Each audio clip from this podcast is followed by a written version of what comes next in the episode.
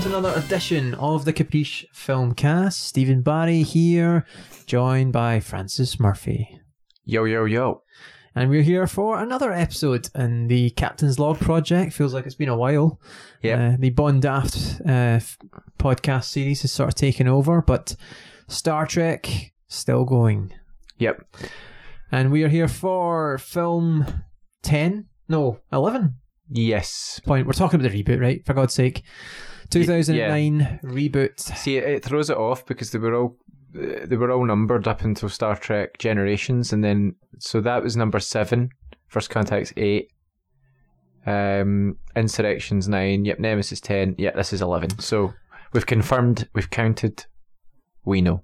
And we had an idea of rebooting this podcast uh, for this film, of course, but. Uh, Due to budgeting restraints, we sort of just recast ourselves again, so it's not really much of a reboot. I know. I, the thing is, I mean, it's it's hard to recast us as well. Well, we can get Gordon and Steve. We've already got... Steve's got the same name, so that could work. Yeah, yeah, Steve and... um, yeah, Gordon. Yeah, Gordon could. I think Gordon could. I think we should have them do this podcast with no knowledge of Star Trek and try and be us. Aha, uh-huh, that so would be an interesting... Work. In fact, imagine a podcast where we all played... another one of the group, each of us. So we just drew it out of a hat. So like Gordon could be you, and Steve could be me, and I would be Steve. Do you know what I mean? It would just. Something tells me it might not be as, as crazy and amazing as you think. I don't. Well, I, yeah, yeah, it probably would be absolutely terrible. Right then. So it's been a while since Nemesis. Now Nemesis was actually a bit of a surprise for us. We went in thinking this is not going to be as good a film. And turned out we kind of liked it. Yeah. And yeah. now, so that was a nice sort of like ending to those original films, to have a nice film that we actually appreciated. Now we're getting, there's three reboot films left. Um, I'm saying reboot. I know technically they're not really a reboot, but like they're, they're a reboot. They well, recast. They're, they're basically the, it's, it's sort of a sensitive way of rebooting. So what they've done is, it's the trouser leg of time, you know, that idea. Explain this. I'm quite I've curious heard that about this expression, you know, like I've never heard that. Yeah, like in the first series, they're going down one trouser leg, and in this one, they're going down another. Well, what is it that's going down the trouser leg? Time. Right. Okay. That could be quite disturbing. Um. So yeah, I mean, I think it is a it's a sensitive way of doing it for the fans. So in order. That the original Star Trek universe wasn't just rebooted and th- tossed to the side, because it is it is the original shared universe. Really, there nothing there was nothing else like it on screen, at least. Um. So what they've done is they've they've set, they've come up with this idea that um there would be a change in the timeline that would allow us to see a slightly different version of the genesis of the original series characters like Kirk and Spock and McCoy and all of them. But there's also a link to the original um, universe the, and a member of the original cast um, through this whole idea of the, something coming from the future that changes the past as well. So uh, there's a link there, a very poignant and very uh, historic link, actually, I would say, um, in the form of Leonard Nimoy coming back to reprise his role as Spock um, after... what, nearly two decades away from the role. Now, the interesting thing about this is that the Leonard Nimoy Spock we see in this film is the Spock that you saw in all of the Star Trek movies before and all of the original series. He is the same guy, same timeline character. Um, so it's quite interesting to to see that. Yeah, uh, yeah, I'm definitely interested to see that, considering he, what, was it nineteen ninety-one, did you say, was his last appearance? Yes. So it's quite a considerable amount of time to yeah. uh, bring back the character. This is J J. Abrams, isn't it? Yep. This is he's the director. Did he who wrote? Do you know the, the writer? I think it was Alex Kurtzman and Roberto Orci. Mm, okay. Um, who did? Uh, these were all people who worked with J J. Abrams on various things like Heroes and uh, was it Alias that they worked on before? There was there was another show. Oh, J J was Lost. I know that. Lost. Uh, there's there was like a set of early. Uh, not early two thousands. Well, yeah, there was uh, so the first de- the first ten years, the noughties, as you might call them, um, Abrams and Kurtzman and Orci and all these kind of folk. They were all uh, c- kind of up and comers who were involved in a lot of the cool new shows that were coming out at the time, like the stuff that would that would be superseded by Breaking Bad and then Game of Thrones and things like that. Do you know what I mean? The stuff after Sopranos, but before our current crop um, of stuff. And um, they obviously, as happens with a lot of these showrunners and, and, and collectives, they then graduate on up into movies. And I think Abrams' route was through Mission Impossible. Oh, that's right. I think he did the third one. Yeah, and it's obviously Paramount that that are, are the custodians of that franchise, and they're also um, part owners. Well, they're Paramount, C B S, Viacom, and Paramount are now back together again in some form, but um, they they obviously were in charge in some way of the Star Trek franchise as well. Um, so I think Abrams took this on because he wanted to do Star Wars. And he knew that if he would, this was his career track basically. He knew that if he could, he was working his way towards Star Wars all the time. I mean, and he actually he wouldn't have known surely what the plans were for Star Wars at that point when he did this film. The purchase for Disney's purchase of the from Lucasfilm hadn't yeah. happened yet. But so I think it was the films were on hiatus. But I suppose maybe a smart director would have known. Yeah, if, uh, and especially uh, you know, if he could make, because Star Trek was never really cool in the way that Star Wars was. You know, it wasn't, there wasn't a Han Solo type person. I mean, Kirk's kind of cool, but it's just not the same. Do you know what I mean? It's it not, doesn't have that mass appeal that Star uh-huh. Wars has. Yeah, so undoubtedly. Uh, I think what Abrams was thinking was, if I can, um, if I can make Star Trek cool, then I'm going to be the first person they're going to choose to do Star Wars when it's whenever it comes back. Did he do Into Darkness? Uh, he was involved in it, but he didn't direct, didn't direct it. it. I'm pretty sure he did not direct it. Actually, he probably. Yeah. I think it was Orci or someone. I I need to look that up, but the the other guys were far more involved with that. Mm-hmm. And then obviously it was Justin Lin that did uh, Beyond, so it was quite a big change there. Um, Simon Pegg, I think, he, was involved in the story. He wrote the script, didn't he? Yeah, but Simon Pegg and Abrams are quite close, which is why. Uh, Pegg kind of got into Star Trek as well, and he also got a cameo in The Force Awakens. Yeah, but aye, so that was through because he was in Mission Impossible as well. Mm-hmm. Simon Pegg's, yeah, yeah, uh, was. So there's a lot of links there. Um, I've actually uh, got a little tiny claim to fame, um, back from like two thousand eight or something when I was quite involved in uh, basically Roberto Orci in particular. In the run-up to this film and into uh, later on with Into Darkness as well, posted on the forums of a, a website called trek movie dot com. And that was the site that had all the rumours, and, and I was on there all the time. And um, we would interact with Kurtzman and Orci, who, whoever would come on. But Orci was the one that was on there the most. And um, there was one particular time where I, I think I'd got punched or something on a night out, and I had a black eye, and I, I, I just posted a random message on this forum saying, I uh, can't believe this happened or whatever. And then Roberto Orci sent me a picture with uh, with holding a, a note saying uh, get well soon or whatever with like my forum username. I think it was like Franco Miranda or something like that. It was so funny. It was like, you know, just these little connections just through having been there, yeah. You know. But I remember all the arguments. I remember Orci getting slated after Into Darkness on there. Um I remember like different camps of people. I remember the excitement in the run-up to Star Trek two thousand nine.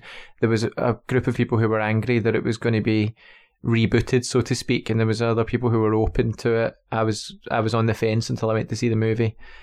You know, it was it was really an interesting time uh, to be on there. So I, I, weirdly enough, I was probably more because the the way the internet had grown, it was only around the time of this film coming out that I was actually able to get involved in that process of being able to communicate with the people who were making it. Yeah, I suppose that's that's, that's what's kind of cool about this film when it came out. You know, it was yeah, uh, you know, Facebook, all the, all the social media and everything at this point it obviously exploded. So yeah, well, Facebook was literally just about to launch. That's true, actually. Yeah, I was just thinking. As YouTube as I was around. That, it was two thousand nine, so that was when I everything basically Facebook. started. Yeah, but it was almost like a prototype version of what you see these days, and this is the proof in the pudding, by the way, that the the, the phenomenon of petulant, angry fans is nothing new, because that was going on in two thousand eight and two thousand nine, and it was just because someone was stirring around with something they cared about.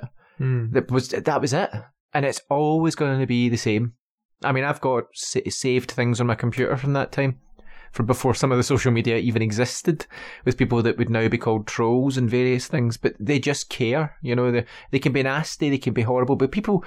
It's just, a, I think it's just, it's not a new phenomenon to me. I remember seeing it at the time. It doesn't excuse it though when it gets quite toxic. Oh yeah, but it, it doesn't, no, but I mean it's... There it, might be a sentiment behind it that they care, yes, yeah. But when you're hurting somebody else's feelings, these are artists, these are people who poured their career Ex- Exactly, well I agree with you on that, but like there's no agenda behind it. Like they just, all the only agenda behind their toxicity is the fact that they have a maybe unhealthy care for something that is just a programme, basically. Right. Well, come off that, because this film isn't one that I don't think got that. That's the next film, we'll, we'll go into that in more detail. Yeah, you it? had to be there for this one. Yeah. But um, but this film this film was obviously a commercial success, I imagine. Yeah, very much so. And also was critically seen as quite a, a positive step for the franchise, you know, giving it a bit more of an action flavour. Um, I, that's kind of the impression I get from it. Yeah, but, the, you know, it, it's a funny one because it's not... It's not... in its own way, as action and fast and whatever, it's quite a thoughtful film in some ways. You know, it's it's it's an interesting story. Let's it's quickly, fast, let's but... quickly, because we're eleven minutes in now, we haven't actually. Let's do the synopsis and then we'll watch the film. What what's the basic plot of this film then? Okay, set up. So it's the year twenty-two thirty-three, which is the year of Captain Kirk's birth, and his parents are on a. a Federation starship, and all of a sudden this gigantic monstrosity comes flying out through a vortex in space, and all sorts of things happen that changes the course of Kirk, Spock, all of their lives. Right? So basically that's what that's how it starts. And later on, older Spock emerges from the future as well, and then uh, gets involved with the Enterprise crew to help them to stop this force from the future. That is, that the basically like the villain of the film has a personal, mad, crazy sort of vendetta against the Federation, um, because of events in the future that are very personal to him. So, in a sense, a lot of the plot, a lot of the synopsis would really be this is the coming of age story of the young Enterprise crew. Uh, all the rest of it is a tool for that. That's why I don't think there's much, there's not too much fluff there. Okay. It, it's exactly what needs to be there for us to see them have a challenge and overcome it.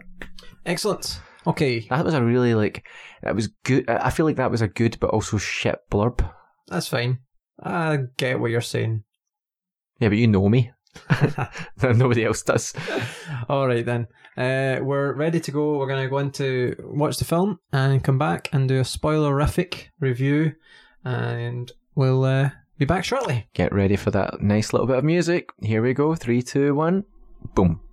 I'm now not going to play it now. Ah, come on, man.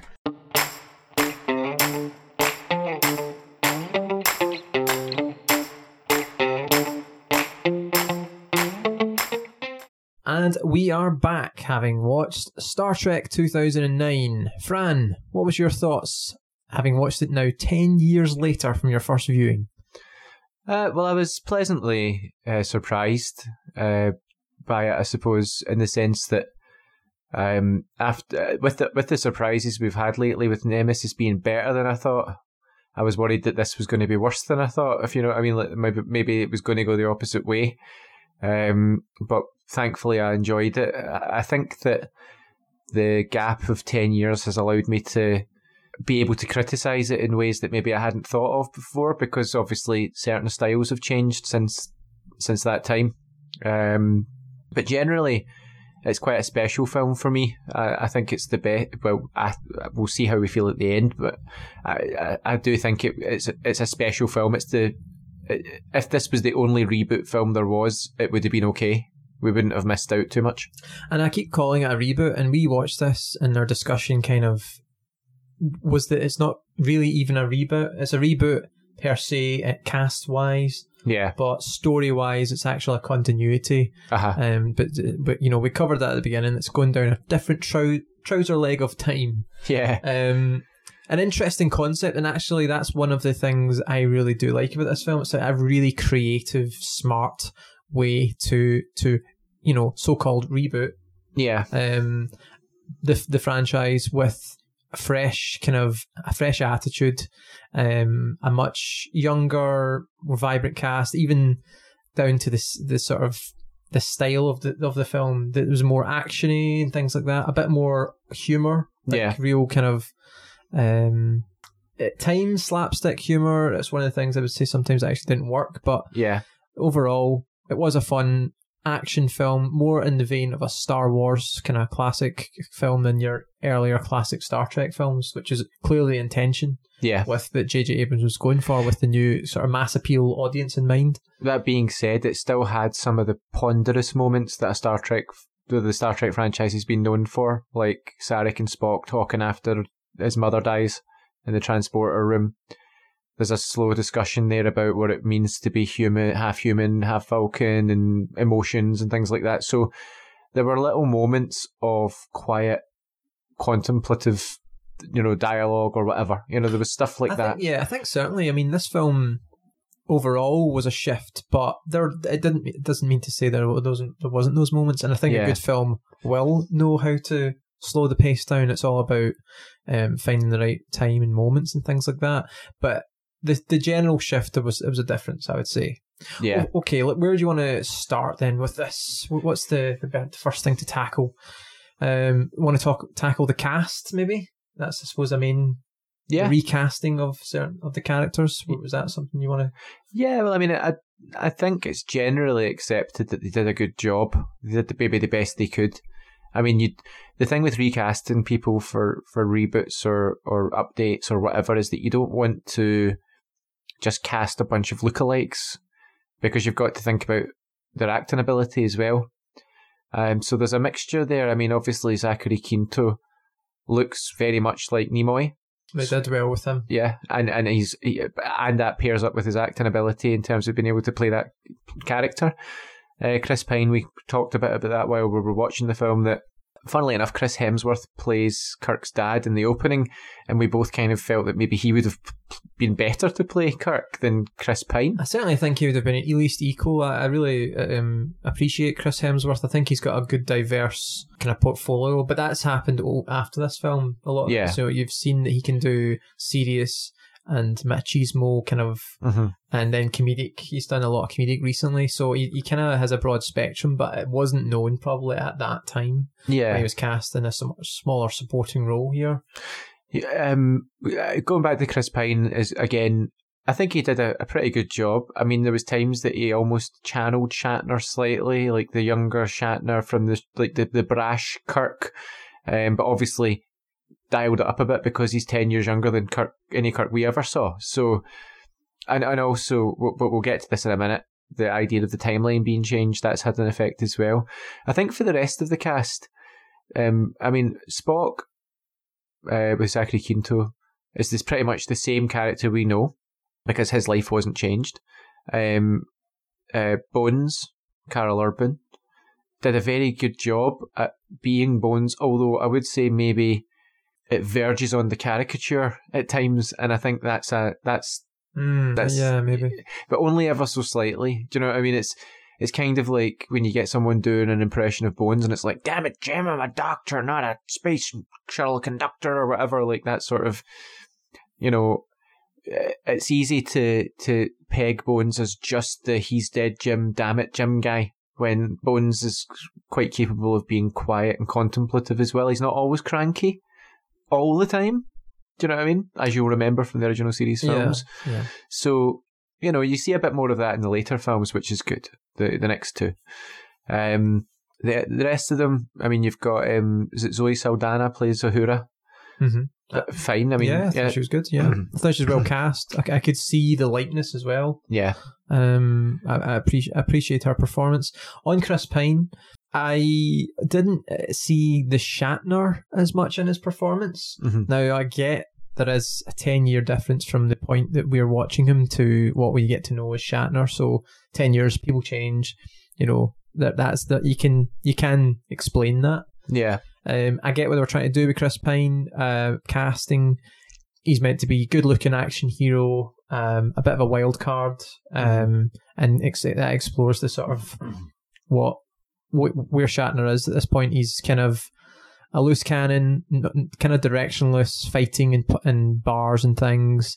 And, you know, it, it, and I think Pine carried the film as a, as a, as a lead well enough. Yeah. I just, I'm personally not, I, I was kind of not unsure if I was really on board with him. I didn't really relate to the character, maybe. Yeah. I think that's maybe what it is. But sometimes I felt that way about Shatner. So then maybe it's not an issue. Yeah, I guess. I mean, I, I think it depends on your life. I mean, the idea of being someone who is, I mean, because because of the changes in the timeline, Kirk is now someone who is causing trouble in bars and getting is committing crimes, even though he's a very intelligent guy. Um, and I think there was something almost smarmy about him that I yeah. can't quite support. You know, because you do know that he's meant to be this intellectual guy, but he only like shows it at the last moment. Yeah. And otherwise he's just an arrogant asshole. Yeah. And at times I find it kind of unlikable. Um, yeah. And because that was a majority of the, the good first half of the film, that's his personality, I would say almost the entire film. It sort of grates a bit for me. It's just a, it's just a personality thing. Um, and it's how they've decided to portray the character. It's not even on Pine as much as that's a characterization. However, Pine is also incredibly a good looking guy, but good looking as well. He doesn't also look like Shatner. Yeah. I couldn't see any resemblance at all. Yeah. And that takes away from it a wee bit. Yeah. I mean, it's just one of those things, isn't it, where what do you, what do you do when you're recasting? Uh, you make it, they made, obviously they made a decision and the actors got to try and do the best they can in the, in those circumstances, because it's not just Chris Pine's decision, it's the director and oh, exactly. and, and all these other, you know, and the other actors and chemistry. I, yeah. I don't actually put it on Pine as much. Yeah. I think I've seen him in other things and I've seen him. He's a, you know, he's got some diversity as well. He has some range. I just don't know if maybe he was actually the best candidate for this role. I don't, I, I've never been entirely sure about that either, to be honest. But aside from that, you know, the rest were fine. I loved Zachary Quinto probably as the standout one. I think we, he yeah. was able to do character as well as the impersonation and had the look, all of it. Mm-hmm. So I think that is what makes him up there. Um, I do think cast-wise, I'd say even though he did a good job, I think Simon Pegg was a mistake because he's too recognisable. Yes, I think he, you know, he's he's not Scotty. It's Simon Pegg. It's it's Simon Pegg with a Scottish accent. Yeah, you know. So. Yeah. Oh yeah, I agree. Um, I, you know, he's doing a Scottish accent, and he actually did a very good Scottish accent. Yeah, like you actually can't... probably better than James Doohan did. More realistic. Yeah, yeah, and I think um, there was points where I was looking out for where's he gonna he's gonna. That's going to sound dodgy here, but I was listening to it going, that's actually quite good. Yeah. I mean, it's a, it's a weird one because I'm always against casting super recognisable people in, in roles at certain, like if it's not an original thing, if that makes sense. I, I, I understand completely. If it's a yeah. franchise thing, then unless it's something like Batman or whatever, like where it's, it, if it's an ensemble cast, do you know what I mean? Or if it's someone who's playing against type, that is. Heath Ledger being one of the weirdest casting decisions at the time, because nobody had seen him doing anything that you could imagine was like the Joker. Uh-huh. And then, of course, brought out one of the best iterations of that character. Yeah, I mean, but I'm trying to think of other examples of it, but I know there's been other examples of I think someone... the Star Wars films sometimes. Yeah. The uh-huh. newest films probably, they, they've cast... I mean, I mean, Samuel L. Jackson was cast in, in things like that, and he was he was actually fine in it, in the prequels, but he was a big name at the time. Yeah. I'm sure he was in the late nineties.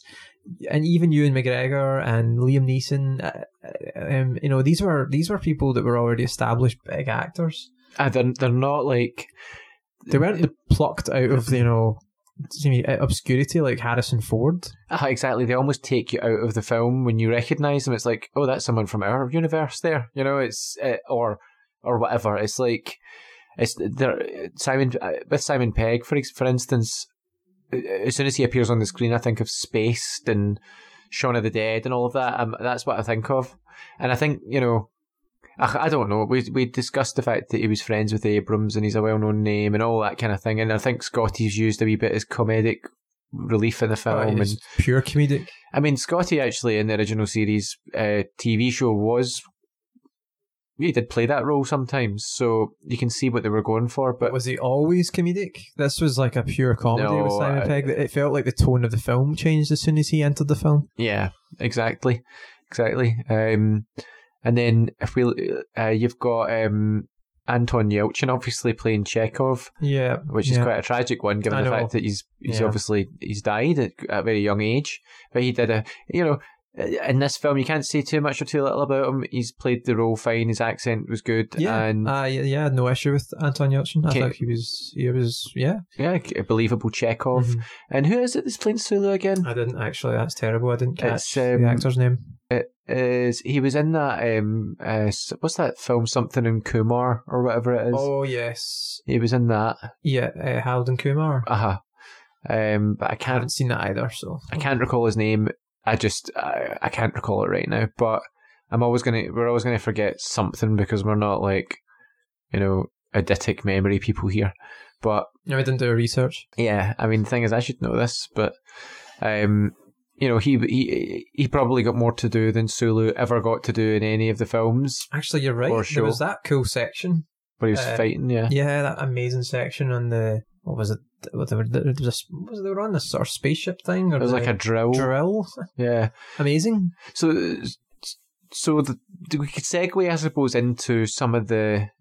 Uh, yeah, well, before we move, actually, onto sections, yeah, talk about Nero Nero then. Oh, yeah. Uh, That's Eric the final, Bana. The final casting, yeah. um, essentially. Eric Bana. Yeah. You, you really liked Eric Bana in this, didn't you? Yeah. Um, acting-wise, I think he played it perfectly. I think he was... And I think the direction was perfect as well, and the characterisation that they chose for this villain was perfect. So I'll try and paint a picture to, to as to why I feel this way. So Nero is the captain of a Romulan mining ship from the twenty-fourth century. Nobody special. He just goes out on a ship with his crew and they mine rocks and asteroids, and then they go back to Romulus or wherever and they make their money. So, so- he's not a military man. He's not a...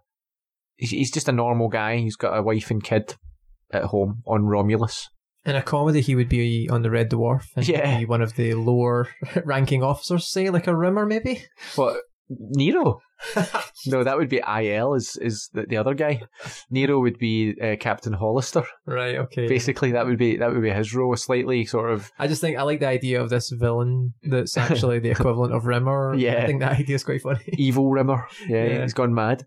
Um, But uh, yeah, so he's no, you know, he's nobody special. But the background, there was background material to the film. There was comics that came out that explained a bit about what happened. So a, a, a spatial disaster happens, an explosion, and like a supernova happens that th- is threatening to destroy um, planets in the galaxy. And Romulus is one of those planets, and one of the planets that's in the the, the way of this shockwave. And the Romulans, who were historically enemies of the Federation, actually ask for help from the Federation um, through Ambassador Spock, who is Spock, who is still alive in this in this future time, which is the time of Picard and the Next Generation and all that kind of thing. Sometime after the film Star Trek Nemesis, maybe about eight years after that. Um, so Spock goes back to Vulcan, and the Vulcan Science Academy build this ship. Uh, and, and outfit it with this special form of matter that can create black holes. And the whole idea is that they will pilot this ship and fire the matter into the explosion and suck away the explosion before it destroys Romulus. Now, somewhere along the way, something happens, and in the comics it's explained, but Spock is... I'm not going to go into massive detail, but Spock doesn't manage to get there in time, and Romulus is destroyed, which kills Nero's wife and kid, and all six billion of his of his own people. Right? Quite devastating. Yeah. So because he's on a mining ship far away, he's survived this thing. So um, he basically, uh, his mission then is to try and track down Spock and to try to um, take revenge, because I think Nero, in a typical Romulan way, is suspicious, paranoid, and Romulans tend to have that trait. They'll think the worst in people. If something fails, it's because there was... you know, the the Federation wanted Romulus to be dis- destroyed secretly or something like that. So that, coupled with him being driven mad by obviously lo- losing isn't... I mean, if imagine we were the one of a handful of humans left, you know, you'd just, you'd, your brain would just shatter from the loss. Um, a battle ensues between him and Spock. The red matter gets ignited somehow, and both ships are pulled into a black hole that sends them back in time. So that's how Nero and Spock end up back in time and how the timeline changes. But the characterization of Nero from that point onwards is of someone who is just, all he wants to do is to get Spock and make him feel the same way he feels for revenge. He wants Spock to watch his planet Vulcan being destroyed by a black hole or or whatever, and, and, and suffer the way that he suffered, the way that Nero suffered. And it goes beyond that, though. As the Enterprise crew and Kirk and Spock and all of them, older Spock, have come together to take Nero out, he, go, he, he becomes hell-bent on killing Spock as that goes on as well, um, destroying all of the Federation planets because it will keep Romulus safe. And it, there doesn't he doesn't seem to have a plan. It's just it's just a, a a guy who is not trained, who doesn't have very good emotional control, uh, just lurching from one form of kind of therapeutic rage to the next, right up to the very end when he obviously he as being the villain, most villains do die or get captured or whatever, but Nero dies at the end of this film, and they kind of give him a, a quiet send off. I mean, where he, his ship gets sucked into a black hole, and you just get this scene of him just standing there, closing his eyes, obviously just kind of accepting, you know, accepting that fate, I suppose, or maybe being slightly relieved that it's over, you know, yeah. and that it's done. And there's something, something quite unusual about that, you know, because in a way, as mad as Nero is, a lot of people could probably identify with being driven mad with grief, or, or, you know, maybe not taking it to that level, but behaving irrationally because you're upset, you know? Yeah, I think it's weird. It's almost like they do try and humanise him quite a little, don't they? But, yeah. you know, he's done the worst, you know, what he... Well, he's committed com- the ultimate the, genocide. The ultimate genocide. Um, you kind of lose somewhat a bit of sympathy for I, him. I don't think you're that. supposed to feel sympathy for him. I think it's more... It's it's almost like... Or empathy, even. I think it's I think it's more that he's realistic rather than sympathetic, if that makes sense. He's not someone that you're going to feel sorry for because he's killed six billion people, but he's someone that you could look at and say, well... I mean, Hitler killed six million people because, I mean, people theorised why he hated the Jews. He hated the Jews, people say, because his mother got bad treatment from a German doc, uh, a Jewish doctor or something like that, or some Jew wronged him in the past in some small way. But things fester. Things, you know, there, people can, can be a bit mad. And there are some people out there who, in the real world, have committed genocide against entire races of people in the real world. Do you know what I mean? Like, I don't know. That's, do you know what I mean by that? Yeah, but in the same sense, they're also monsters if they have. Well, that, but um, I, I'm not saying. Yeah, I'm not saying it's can't sim- really take that away. Or allow me to refer back to my own statement: realistic, not sympathetic. Yeah, you don't feel sympathy for Hitler, but he's real. So well, yeah, they certainly give him motivation for carrying uh-huh. out this horrendous deed. Yeah. Um. So exactly, exactly. Which, for any which, murderer, you need a motive, don't yeah. you? He's not.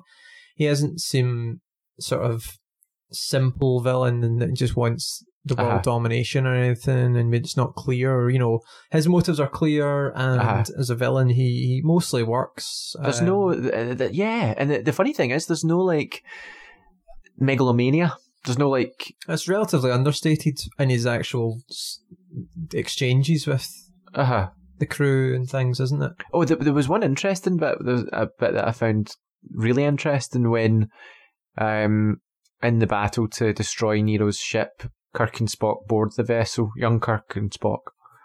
Uh, sorry, Kirk and young Spock. Um, and they... Well, Kirk ends up in a fight with Nero at one stage. And Nero basically says to him, you know, I know your face. Because obviously Captain Kirk's a famous historical figure in the future. He says, you know, uh, James T. Kirk was a great man, and uh, but that was another life. You know, and that's, I'm going to end this now kind of thing. And that almost enters the kind of classical villain sort of thing, but he, really he's doing it just because. He's he's just stating a fact. He knows who he is and he's going to take pleasure in killing him. But the minute that things go wrong, he then lets Kirk go and runs off to sort something else out. So he's just all over the place, you know. But I thought that was an interesting nod to the fact that it is another life for Kirk, isn't it? He's not the great man yet. Yeah, that's, to me, the the film's strength is its initial concept. It's an it's a an interesting idea, the mm-hmm. parallel universe, slightly different time continuum, um, and sort of questioning, well, what is happening because it was destined, and what is happening because we've altered the timeline. Mm-hmm. It's just a it's, a it's an interesting idea. Um, there's a game that came out for in the Mortal Kombat series in twenty eleven, which follows a very similar beat, which they reboot the entire... I always remembered playing that, and I thought I always thought of this film, because I thought they've clearly got the idea from it two years later, and they rebooted the entire trilogy and made a, a game based on the first three games, but the storylines would slightly change based mm-hmm. on one thing that had happened, and one character knew about it. Um, so again, it's a very clever concept, and I do really like that about the film. All right. Uh, we, oh, yeah. Leonard Nimoy. Oh, of course. How could we forget in the actual cast uh, discussion? Leonard, well, I suppose he wasn't a recast. He was actually... Yeah. He's the one single continuity kind of link. Center, isn't he? He's the link. Yeah. He's the link that... And, then, and it was... In my memory, you know, I don't remember him being in the film as much, but from the first time I watched it, I thought he'd maybe a couple of scenes, you know, and he was quite a quite a bigger part in this film. It was actually yeah. quite... And I suppose you've got Leonard Nimoy, yeah, fucking use him. Yeah, exactly. And have him interact with all the different characters. You've got him interacting with his own younger self, yeah, uh, which was fantastic. You've got him interacting with Chris Pine as, as Kirk, which was fantastic as well. Yep. You know, and Scotty and his own. Did he interact with his dad? Yeah, yeah. So no, no, no, no. He no, didn't. Didn't. No. That would have been interesting as well. Uh-huh. Actually, so having older version of his dad, at probably the same age, or even in fact, he would have been old, older than his dad. That thing. Yeah, idea. Much older. I think I think it was yeah it was Scotty, Kirk, and him, his younger self, but um, I mean it, it's quite an emotional thing, I suppose, in some ways, to have uh, old Spock see young Kirk and to, to say the line, lines from Star Trek Two, you know, like to see if it, if Kirk remembers. I think it was "I have been and I'll always be your friend" or something like that was the line when he when he was dying in the chamber, you know, at the end of Star Trek Two. Um, do you know what I mean? Yeah. So there the, was there was these kind of, and you could tell that. I mean, it was quite uh, gently done. I think with, that when young Kirk encounters old Spock, you can tell that old Spock is incredibly pleased and relieved to see Kirk, because from his perspective, Kirk's dead. Kirk's been dead for a long for a while, you know, and um, it, to see his old friend again, his his best friend, you know, um, after all that time. You know, there's a, a lot there. Yeah, this, from that point, the story's great. And again, Leonard Nimoy, it was great just seeing him. And yeah. I think he, you know, I, I I made this point when we were watching it. At times, it, it showed sort of the difference when you've got a, a, an actor like Leonard Nimoy in the scene, and then maybe some of the younger actors. You know, not it, it just slightly showed the difference a wee bit. Yeah, but it also helps. There's context to when you've got a character like he's playing a character you, you're really familiar with. But yeah, I really enjoyed seeing Leonard Nimoy in this film, and I think it did was necessary to to anchor this film for the, from the story's point of view. Yeah, kind of, and it's a great essential link. yeah yeah yeah I and, don't think it would have been half the film without him. No, I mean, yeah, exactly. No, definitely not. I mean, I, I do firmly believe like a good forty to fifty percent of the film's quality and appeal is from having that's that mid section where he's he kind of holds it all together, and then he comes back at the end just to bookend it off at the end, you know, the, the those last little scenes that he was in as well. Yep, yep. Uh, okay, what what else do you want to tackle? You want to tackle our favourite scenes then? I, I mentioned earlier the drill sequence. Yes, yeah. I thought that was really well done. Yeah, and you had your you had your Northern English engineering officer there as well. Remember that that guy that's talking about wanting to kick Romulan arse and then doesn't open his chute early enough and gets sucked into the drill. Oh, it was yeah, yeah. uh, yeah, I feel as if we haven't seen that in Star Trek. We films. haven't seen many sort of English people or or whatever like yeah. like just and sit, talking in their normal way, mm-hmm. you know. Yeah, do you think that's that's uh. a thing they've tried to do then? Yeah, I think broaden so. the Well, they've done it with later Star Trek series as well. I think it's it's the idea that, you know, it's not just aliens in Starfleet with humans, it's all the different people on Earth. Russians, English, whatever.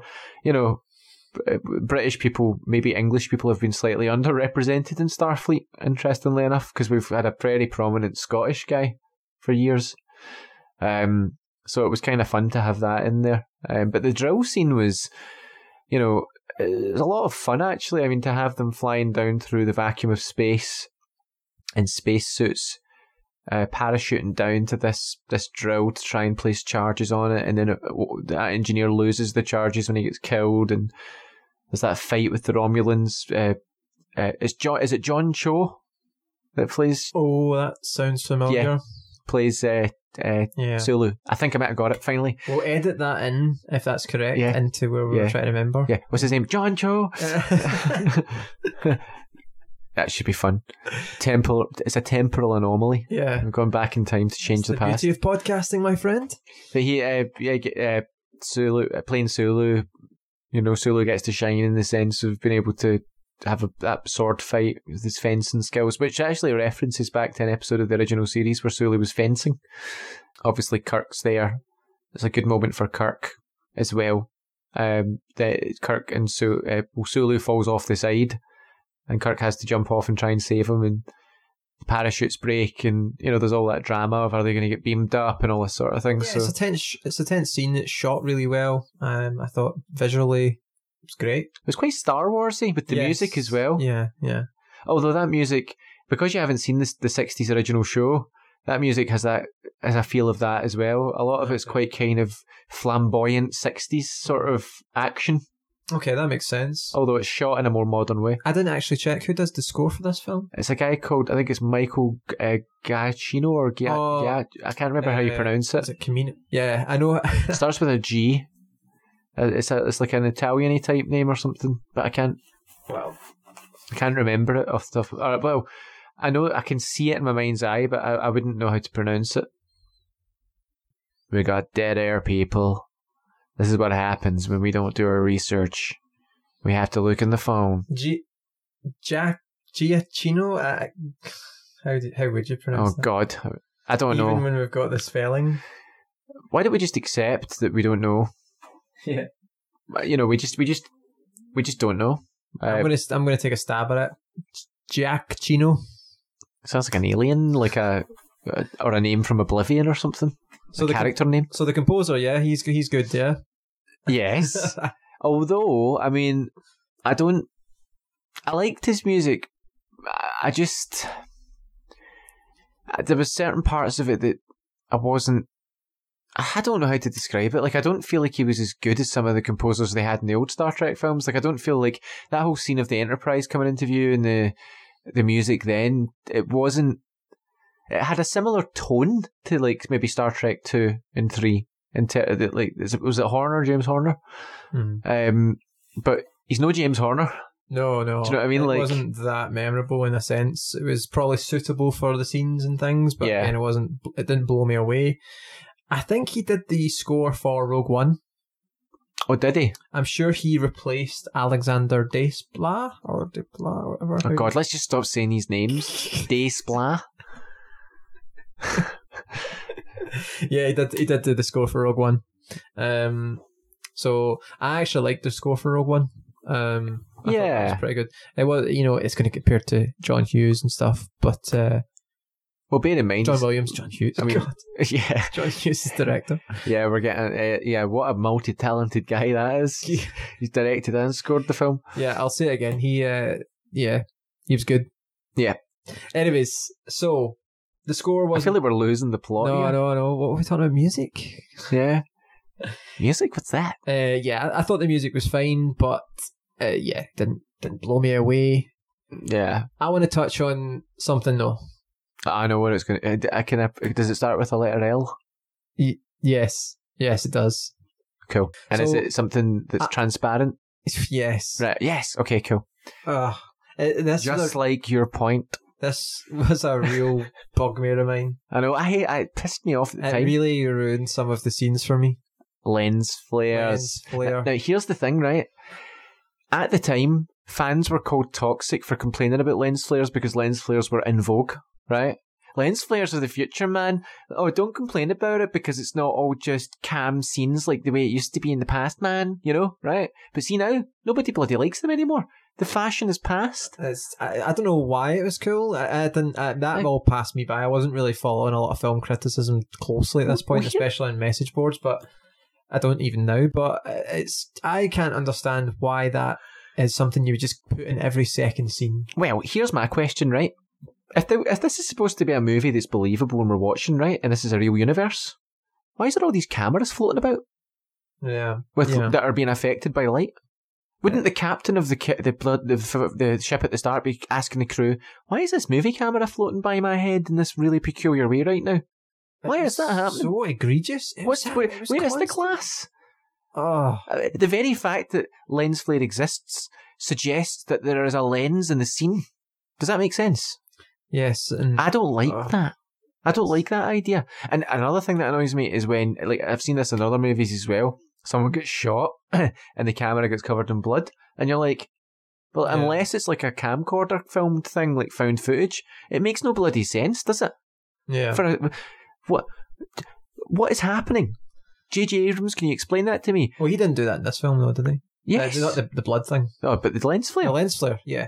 So who's who is that? Is that, is that J J himself, or is that the editor? Who who did he do that? I mean, I didn't. No, J J was like, more flare, more flare, more flare. You could see it in the making the of the film. Like, yeah, they obviously forgot to actually watch it, you know, in one continuous shot or whatever, to see that when it's used every single fucking scene, it's so distracting. It's distracting, and it's also it, t- it also ruins the movie precisely for the fact that it means that it's fake.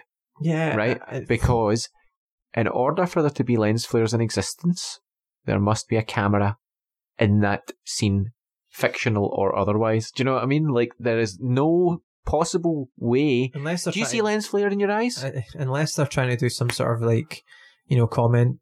Tell you this is actually like a documentary and there's actually a hidden crew watching all of this, but it's exactly. all... filmed and what extravagantly. Let me guess, that crew, the documentary crew, was so dedicated that they killed themselves on the on the original ship by staying on it until it was destroyed. Yeah, because the lens flare was still there. Oh, really? Wow, those guys it, were. It lost at least a star for me on lens flare alone. Yes, um, same here. It's J J. You better be listening to this. A star has been lost because of lens flare. Ironically enough, a bright object. It's it's just so needless. It's and I've watched a few films just recently. I've been rewatching the Marvel films with my girlfriend, and around twenty ten, twenty eleven, that's when the Cap- first Captain America film, I think for Thor wasn't so bad, but Captain America, the First Avenger, the adult, I thought that was bad for lens flare, and it was really bothering me. But it was it, compared to this, that was subtle as hell. Uh-huh. That was oh, this was like bright every single scene, a massive blue light flying at you. Just, uh-huh. Do you know what? I, I think somebody should try and take that out of the scenes, like, and digitally, and re-release the film. They also did this other thing that a lot of films back then had. I think it's calmed down on this side of things as well. Real high contrast to, like, I don't know if it's the high definition. They're really trying to show up the, you know, the, the sort of the quality of the cameras they're using and stuff, the digital um, footage. But it's so high contrast. It's it's very very stark, and I just. It's not that wasn't as bad. It's when coupled with the lens flare, it was, looks very dated. Actually, it's yeah, only ten years old, but it looks dated as hell because of it. Do you know the funny thing is the scenes that were non-lens flare and quite still looked beautiful. Yeah, some of the, the actual shots, you know, the ships over the planets and the nebulas and things like that, absolutely and gorgeous. Even, even interiors. There was a couple of interiors mm. of the Romul of the Narada, the Romulan ship, and I was while we were watching the film, I said to Steve, doesn't it look kind of, it almost looks like an eighties sci-fi film that's got that kind of vibe? Kind of, but they didn't, um, the pacing of the film was so fast that you didn't have a lot of time to actually view some of these great scenes. Fine, fine for story purposes, and the film was brisk and pacey enough that that wasn't really an issue. Yeah. But they could have actually had the camera linger for a little longer if they really wanted, and it would probably have been fine in some of those real gorgeous shots of the nebulas and things, but you yeah. know, if they're going to throw the lens flare at you, absolutely not. Maybe it's a good thing they didn't. Do you know, I'm going to make a prediction here. I think that we will both... Have you seen Star Trek Beyond? Yeah, yeah. Yeah. I think we'll both enjoy that more having watched it in after uh, this and Into Darkness, because I think the lens flare's gone. So I think it will be cool to watch. Like, it will be fun for, like, there will be certain enjoyments coming out of Beyond. I think the almost expectation of that film's relatively low because it's it's kind of a forgotten film. It feels like there's, well, at least in things we talk about in the Star Trek films, you know, there's this and that.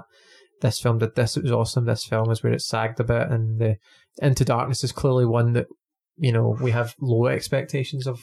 Yeah. Into it. Um, certainly you do. It's not my bad. memory. My memory was not like I. I was kind of on the fence about it. You know, I remember enjoying it as an action film, but I didn't care about plot consistencies and things because, you know, I didn't have the, the history with the series.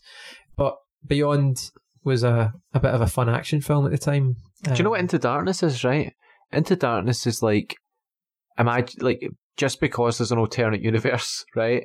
Everything's backwards, right? So, like, imagine, you know, somebody changed history and, you know, we get to, I don't know, we get to what...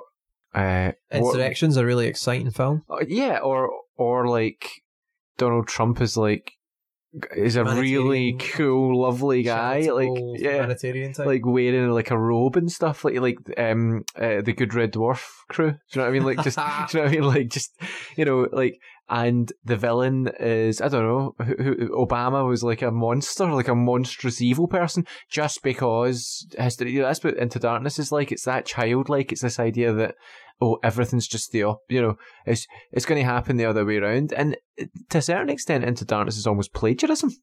I think it just thinks it's really clever when it's not. Well, yeah, uh-huh, one hundred percent. Okay, uh, let's round up this one. Um, anything final you want to bring up before we get to the rating then? Well, I think that, honestly speaking, if the film dropped the lens flares and... um.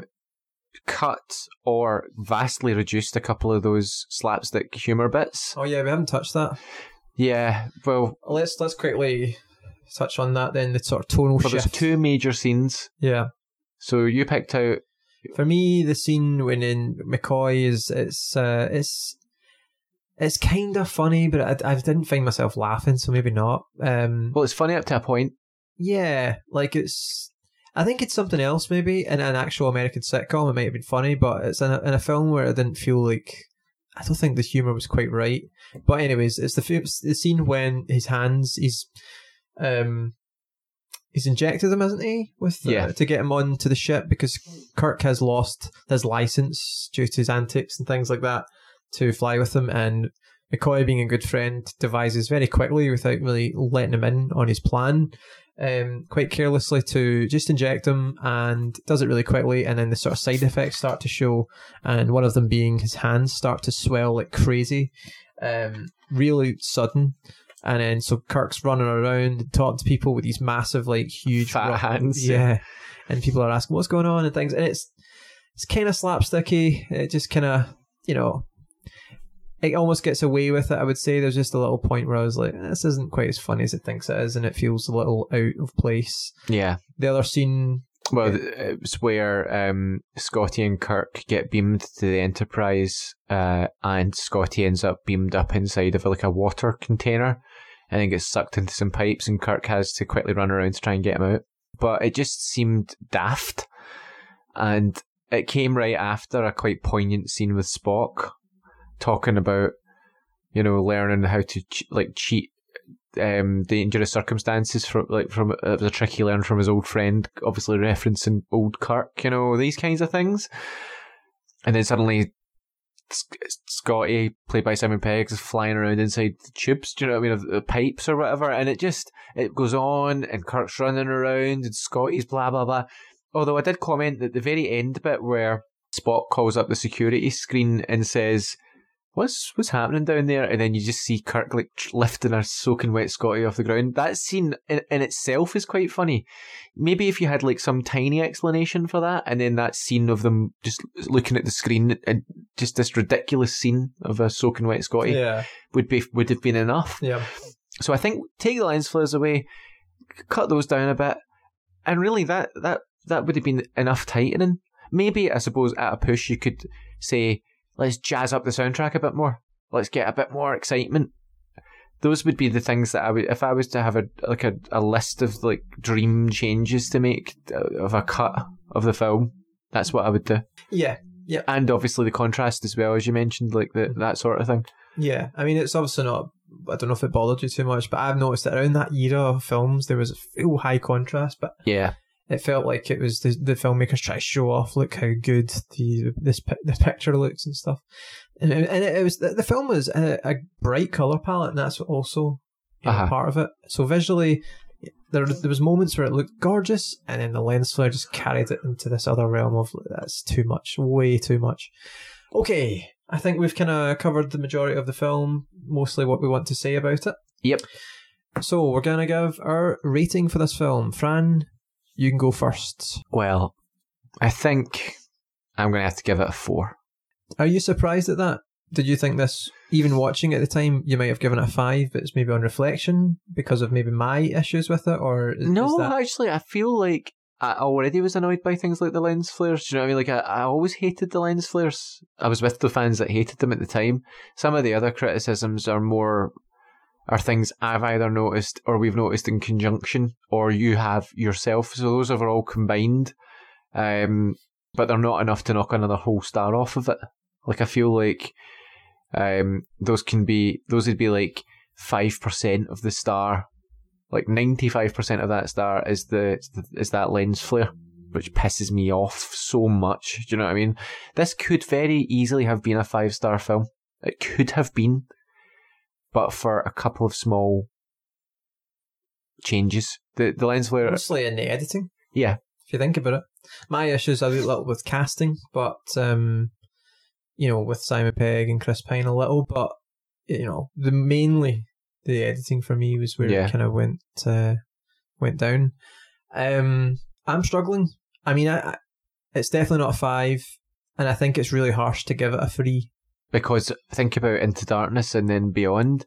Like, I, f- I feel like I already know what Beyond will be. I feel like Beyond, be, I can almost predict that Into Darkness is going to be a two and Beyond's going to be a three. Possibly. And um, this four is where this one sits for yeah. me. Like, it's got yeah. to be better than Beyond. Mm-hmm. Do you know what I mean? It's twice as good as Into Darkness, at least. Into Darkness is not terrible enough to be a one-star f- no, movie. No, I remember actually at the time enjoying it. I mean, in my head, back in the day when I was reviewing them quickly, I think I gave it a three or a four. So, uh, but that's, that is, I'm coming at, I'm coming at it from a completely different viewpoint now. Yeah. And I'm probably, oh, well, I'm not going to predict what I would, if I'll enjoy it or not, you know. Maybe I'll actually like it. Maybe it's a five-star film in my eyes. But, you know, realistically, it's not. Okay, I think it's a four for me. A very low four. It's a forced four. Yeah, to me, it's... It is kind of for me as well. It's uh, it could have been a high three. When I think of the ones that I've given four... I mean, I want to give it something like three point eight. Yeah. Like, if, if we were... I think maybe we should, after... We'll keep the Star Trek one as just straight up stars, but, like, we did the point fives for Bond, but I really feel like it's got to be a point... We've got to do, like, a point two, point four, point six, point eight. Like, um... like split it in uh, by fifths mm-hmm.